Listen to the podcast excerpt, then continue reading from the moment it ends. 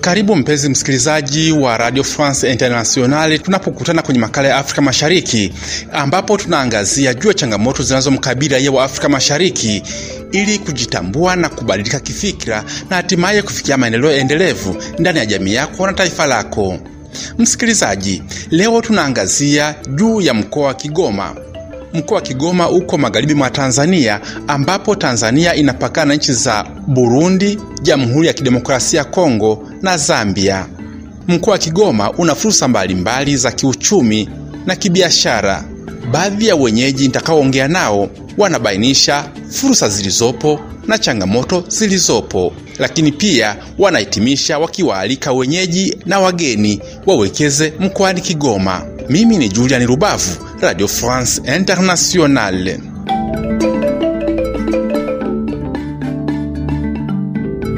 Msikilizaji, kuangazia mkoa wa Kigoma, tuungane na baadhi ya wenyeji wa mkoa wa Kigoma ambapo ni wenyeji wa Kigoma mjini na vijijini. Naitwa Steven Chekenya, mkazi wa Kigoma mjini. Mimi naitwa James Simeon, mkazi wa Kigoma vijijini. Mimi naitwa Januari Nyamkola, mkazi wa Kigoma, wilaya ya Kigoma vijijini. Naam, karibuni sana eh? Asante sana. Mpenzi msikilizaji, kama ulivyowasikia wakijitambulisha, na sasa tuangalie hali ya Kigoma mjini na hali ya Kigoma vijijini.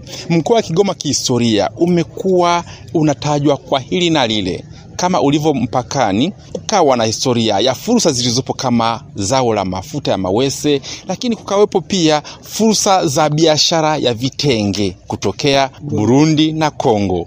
Ukweli uongo? Kweli kabisa. Sasa tunaanza na mjini. Mjini hali ikoje? Maendeleo yakoje kwa Kigoma? Bwana, unaitwa nani? Naitwa Steven Chekenya, mkazi wa Kigoma mjini.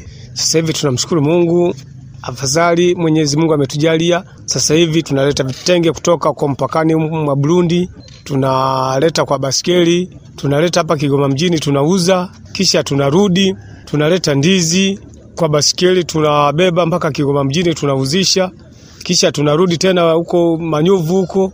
Basi kisha kuzingatia kipindi cha nyuma hapa mjini tulikuwa tuna barabara, lakini sasa hivi mitaa inapitika, barabara wametujengea lami, kiwango cha lami, dakika 45 umeshafika huko Manyovu mpakani mwa Burundi.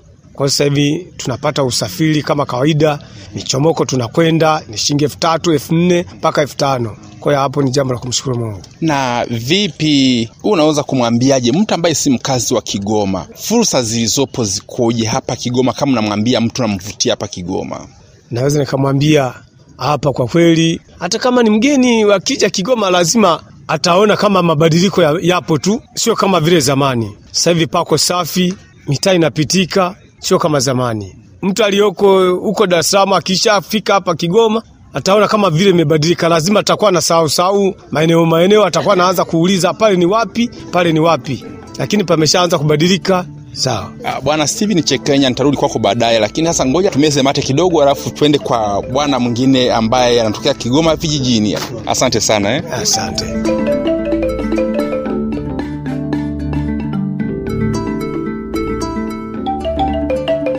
Na mpenzi msikilizaji wa makala ya Afrika Mashariki, mimi ni Julian Rubavu na tunaendelea kuongea na baadhi ya wenyeji wa mkoa wa Kigoma.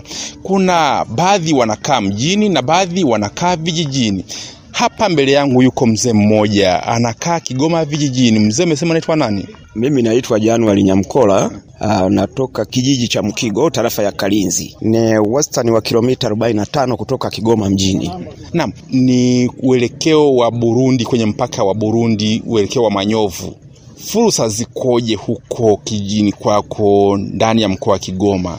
Uh, kwa ujumla ninavyoona fursa, hali ni nzuri tu, hususani nikirejea huyu wa mjini ambayo mlikuwa mnaongea naye pale, hakika mabadiliko ni mazuri, fursa za kule. Uh, wageni tunawasiliana vizuri, usafiri upo mzuri, barabara zipo, hata zile za mitaani ni za vumbi lakini zinapitika angalau kuliko tofauti na siku za nyuma. Mm, yeah. Ninyi mnaishi mpakani huko Manyovu, vipi mahusiano yenu na wenyeji upande wa Burundi?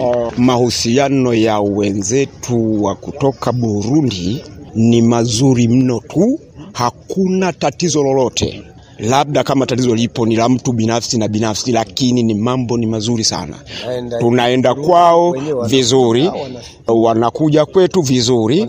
Ukiomba kambi kule unalala vizuri, vivyo hivyo na usafiri mpaka dakika hii iliyoeleweke hivyo, bado kuna mabasi yanatoka Kigoma mjini kupitia hiyo Manyovu hadi Burundi.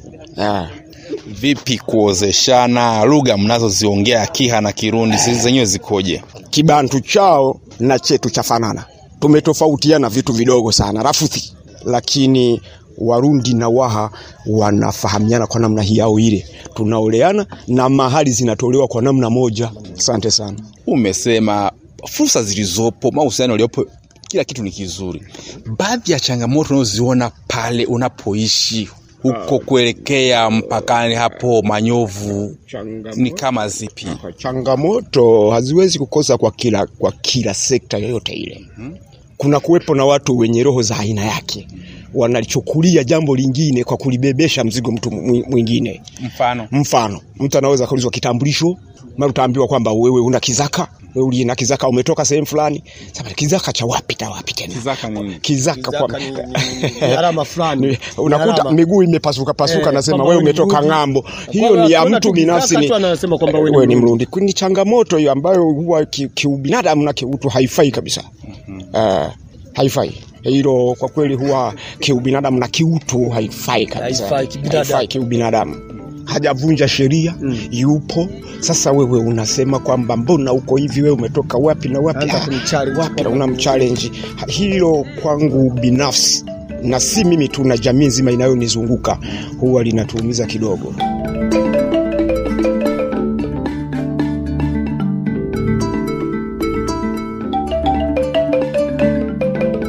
Mpenzi msikilizaji unayefuata mazungumzo haya kipindi hiki cha makala ya Afrika Mashariki, e, naongea na baadhi ya wenyeji wa mkoa wa Kigoma, baadhi wakiishi Kigoma vijijini, wengine wakiishi Kigoma mjini. Mimi ni Julian Rubavu na tunaangazia E, hali ya Kigoma ilivyo huko nyuma ilikuwaje, sasa hivi ikoje, fursa zilizopo zikoje, na changamoto zilizopo zikoje? Ni maoni ya wananchi.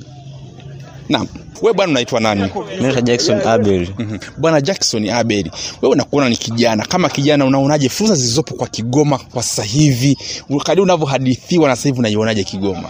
Uh, Kwa sasa hivi naona mabadiliko ni makubwa sana kulingana na miundombinu sasa hivi ilivyoboreshwa. Eh, Sasa hivi kuna fursa nyingi sana, sababu sehemu ambazo wana- wanajenga barabara kuna uwekezaji wa watu binafsi wanaojenga na kuwekeza vitu mbalimbali. Na mzee wa Kigoma vijijini huko mpakani Manyofu kuelekea Burundi, wewe unamwelezaje jirani yako aliyoko Bujumbura, jirani yako aliyoko Kongo kule Uvira, jirani yako aliyoko kule Kalemi Kongo, unamwelezaje hata aliyoko Zambia? Asante sana. Mimi najua kwamba huyu aliyeko Kongo, Burundi, Zambia, Marekani, kwa mimi binafsi aliyeko Tabora, Dodoma, hasa hususan kama wazaliwa wa mkoa huu, waje wawekeze kwao, sio kwenda kuwekeza tena Marekani, wakati Marekani iko hapa hapa.